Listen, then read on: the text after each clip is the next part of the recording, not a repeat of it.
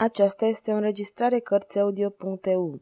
Pentru mai multe informații sau dacă dorești să te oferi voluntar, vizitează www.cărțiaudio.eu. Toate înregistrările Cărțiaudio.eu sunt din domeniul public. Michel Zevaco Regele cercetorilor Capitolul 34 Domnul de Monclar la acasă și la rege Lumina zilei pătrunde cu greutate în cabinetul cu tapet negru, în care părea că se așternuse un doliu etern. Lucrurile nu au numai lacrimi, cum zice poetul, ele au și atitudini. Se fasonează potrivit gustului și capriciului. Aici totul era sever și disperat. De aceea, domnul de Monclar era atașat de această încăpere. Dimineața, în acest cabinet lucra, redactând cu o bucurie sumbră ordinele implacabile ce garniseau cu spânzurați ștreangurile din Paris. Fructe sinistre ce atârnau în arborele a ceea ce oamenii numesc justiție. Seara se ordinea tot acolo cu o voluptate amară. Uneori visa acolo și, în mod precis, la ceasul la care pătrundea în apropierea lui, domnul de Monclar nu lucra, nici nu se odihnea, retrăia trecutul. Înainte ca inima lui să se fi osificat, era un om asemeni celorlalți oameni. Ce catastrofă l-a transformat într-o fiară sălbatică? Cu încetineală, privirea sa se ridică spre tabloul care domina masa. O tânără femeie de o frumusețe scânteetoare, dând mâna unui micuț, dar care deja avea aerul graf și mândru, cu fruntea plină de o inteligență luminoasă. Portrete, fără îndoială. Ce amintiri îi vin în minte marelui magistrat, încât acesta să-și întoarcă privirea atât de brusc, ca și cum mi-ar fi fost teamă să plângă acestui călău. O ciocănitură discretă în ușă îl trezi din visare. Privirea sa teribilă nu are să-l facă să dea înapoi pe vizitatorul care se aventurează în această cameră plină de mister? Dar nu. Necunoscutul nici nu se teme, nici nu ezită. Un surâs lugarnic rătăcește pe buzele sale. Este obișnuit cu intimitatea respingătoare a domnului Monclar. Are dreptul la o primire bună. Pe cât de umil este, a adus câteva servicii marelui magistrat. Cu siguranță nu este un prieten. Nu este nici măcar un valet. Este un complice. Tite Napoletanul, murmură Monclar. Stranie figură acest Tite Napoletanul. Sosit din Italia cu câțiva ani în urmă, s-a instalat nu departe de Louvre, într-o dugheană asupra căreia câteva ierburi spânzurate în capătul unui ciomag nu putea să nu atragă atenția trecătorilor. Curioșii intrau și îl întrebau ce semnifică aceste ierburi. Tite le răspundea că le adusese din ținuturi foarte îndepărtate și că vindecau toate bolile. Ca urmare a acestei declarații, dugheana sa nu se goli timp de câteva săptămâni. Apoi nu-i mai trecut pragul nimeni. Din timp în timp, Tite reînnoia ierburile ce îi serveau de firmă. Dar nimeni nu le mai cumpăra. Ba chiar se fereau de dugheană ca și cum ar fi fost ciumată.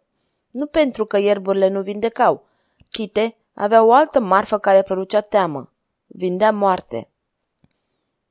Îl denunțară marelui magistrat care îi porunci să vină la el. Nu se știu niciodată ce și-au vorbit cei doi oameni – dar Tite reveni la dugheana lui cu un surâs calm și nu fu neliniștit. Indignarea populară luă o altă formă. Îl huiduiră, îl urmăriră cu ciomege și pietre. Tite nu se plânse. Așteptă. Tocmai atunci se abătu o stranie epidemie asupra copiilor din cartier. Cei mai ilustri doctori nu știau ce nume să-i dea. Muriră trei copii. Începând din acea zi, temăduitorul fu lăsat în pace. Dugheana lui nu se mai deschidea decât foarte rar ziua. Dar se întâmpla din timp în timp ca vecinii să audă noaptea bătăi în obloane. Tite privea printr-o ferestruică și deschidea. Vizitele acestor clienți de noapte erau fără îndoială foarte frumoase, căci se afirma că plasase sume enorme la bancheri. Mic de statură, fără vârstă, slab, cu părul negru lipit de craniu, cu fruntea teșită, spân, cu ochi mici și vioi, un nas subțire și osos, cu mâini suple, fine, cu un șol strâmb, Tite Napoletanul ar fi fost de barjocură dacă nu ar fi inspirat teamă. Văzându-l, te simțeai în fața unei forțe rele a naturii. Nu deranjezi pe domnul mare magistrat?" spuse cu o voce limpede. Niciodată, Tite, întrucât îmi aduci întotdeauna o veste. Tite, cu mâinile sprijinite pe spătarul unui fotoliu, aruncă o privire obligă interlocutorului său. Noutatea de azi este importantă. Un observator și-ar fi dat seama că le vindea la preț foarte ridicat. Ei bine, vorbește. Am în noaptea asta o vizită uimitoare de care modesta mea dugheană va rămâne onorată. Cineva de la curte? Cineva foarte puternic la curte sau care a fost. Domnul Monclar nu puse altă întrebare. Reflecta.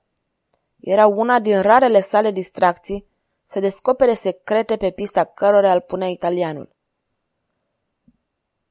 Sau care a fost o femeie? O femeie. Doamna ducesă de Tamp? Agerimea domniei voastre este minunată, exclamă italianul cu toate semnele unei admirații profunde. Și ce dorea ducesa? Știți, domnule, că doamna de Sant Alban se află în închisoare de trei zile de la dispariția inexplicabilă, dar să trecem peste asta. Ei bine, ducesa de Tamp voia să trimită ceva fructe doamnei de Sant Alban pentru a indulci captivitatea. Domnul de Monclar a avut o tresărire. Să explicăm. Nu trimiterea otrăvii se părea stranie. Văzuse prea multe prietenii de la curte ce se desfășurau prin această simplă și tragică modalitate ca să mai fie surprins. Ceea ce nu pricepea era motivul trimiterii. De ce vroia ducesa de Tâmp să se descotorosească de doamna Santalbă? Ducesa n-a spus nimic altceva? Nimic, afară de faptul că o travă trebuie să parvină chiar azi, negreșit. Ai promis? Am promis. Și acum? Acum, domnule magistrat, am venit să vă cer sfatul. Domnul de Monclar a avut un surâs imperceptabil. Nu întreprins nimic fără voia mea. Nimic din ziua în care m-am devotat serviciului înălțimii voastre. Marele magistrat cântări un moment în mintea sa consecința a ceea ce avea să hotărască. Dacă interzicea trimiterea otrăvii, o salva pe doamna de Sant Albon, la care nu ținea deloc. Dacă o autoriza, ar deține împotriva ducesei de tâmp, căreia îi se vor ghici mai devreme sau mai târziu intențiile, o armă de temut. Tite, spuse cu o voce gravă, n-aș putea eu însumi să mă opun ordinelor ducesei de tâmp. Trimite fructele. Biata doamnă de Sant Albân, murmură italianul. Acesta a fost discursul funebru al bătrânei doamne de onoare. Domnul de Monclar observase că Tite nu se retrăgea. Și cealaltă știre?" spuse cu o voce morocănasă. Înălțimea voastră a ghicit, făcu italianul cel suplu. Este mai puțin gravă. L-am regăsit pe domnul de Sansac. Așa. Rănit și desfigurat, se ascunde într-o căsuță din Vincent. Se ascunde, făcu Monclar surprins. Era orgolios de felul său, un pic trufaș chiar. O lovitură de pumnal i-a despicat obrazul de la bărbie la frunte. Este hidos. Mm, regele se va supăra din cauza asta, reluă vocea indiferentă a marelui magistrat. Un duel? O încăierare și o capcană. Întinsă de domnul de Sansac? Întinsă de domnul de Sansac. Explică-te. Domnul de Sansac și șopt sau zece mercenari au vrut să atace un tânăr care îi displăcea domnului de Sansac. Tânărul s-a apărat bine. Îi cunoașteți numele? Înălțimea voastră îl cunoaște la fel de bine și va fi supărat să afle că acesta a ieșit viu și nevătămat din încăierare. Spune iute. Manfred, dacă nu cumva e Lanfene. Domnul de Monclar scoase un strigăt asemenea unui răgnet. Lanfene! Un pic de roșață i-a părut în obraj. Prea adesea mi iese în cale bombă în el. Nu, nu regret că e viu și nevătămat. Îl voi prinde și îl voi trage de viu pe roată. Periculos, îndrăznitite intenționând să se retragă. Periculos de ce? Cerșetorii îi iubesc pe acești doi oameni și ei sunt o armată. Aduți aminte de asta, spuse domnul Monclar, concediindu-l. Împotriva armatei cerșetorilor, chiar dacă ar fi să conduc o întreagă armată regală, nu voi lăsa piatră peste piatră în ținutul lor. Manfred și Lanthene vor fi trași pe roată în plas de grev. După aceste cuvinte pronunțate cu o energie confuză, își puse sabia la cingătoare și o porni spre Louvre. Marele magistrat avea la orice oră intrare la rege. Fu introdus imediat. Chipul întunecat și congestionat al lui François I se destinse când îl văzu. Domnul de Monclar nu era oare încarnarea urii, blestemului și a răzbunării? Dragul meu mare magistrat, îi spuse cu o deosebită cordialitate, vă așteptam cu nerăbdare. O aveți la dispoziția voastră pe doamna de Saint-Alban și pe domnișoara de Croazi. Cât vă va trebui ca să o regăsiți pe ducesa de Fontainebleau? Se află printre dispăruți sire, nu o vom mai regăsi nici când. Doar nu vreți să spuneți, domnule de Monclar? Cu aceeași răceală, marele magistrat îl întrerupse pe rege. Sire, atunci când un ticălos ține pe majestatea voastră în frâu și masacrează prietenii, de ce majestatea voastră n-ar putea fi ținută în frâu de o intrigă de curte? Fruntea regelui se întunecă. Îmi vorbiți pe un ton straniu. Cine oare mă ține în frâu? Despre ce prieteni îmi vorbiți?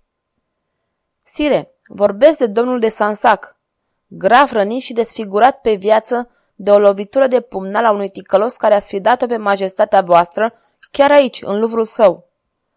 Manfred! Chiar el și un altul care a îndrăznit și mai mult încă, Lanfene. Ochii regelui aruncară un fulger. Domnule de Monclar, spuse el cu trufie, dacă este adevărat că am fost înfruntat de către acești bădărani, nu-i revenea oare deloc marelui magistrat sarcina să-l împiedice? Nu, sire, de vreme ce nu-i dați posibilitatea. Așadar, de ce aveți nevoie? De un regiment, sire, și de ordinul de a șterge de pe fața pământului curtea miracolelor. Ordinul ăsta? François ezită o clipă. Nu se simțea atât de sigur de tronul său, încât o revoltă populară să nu-l poată arunca în noroi și sânge. Sire, nu-l dați dacă nu sunteți hotărâți să mergeți până la capăt și dacă mânia unora îl sperie pe învingătorul de la Marinian. Destul, domnule, aveți acest ordin. Veți avea trupele pe care le veți dori să le luați. Duceți-vă.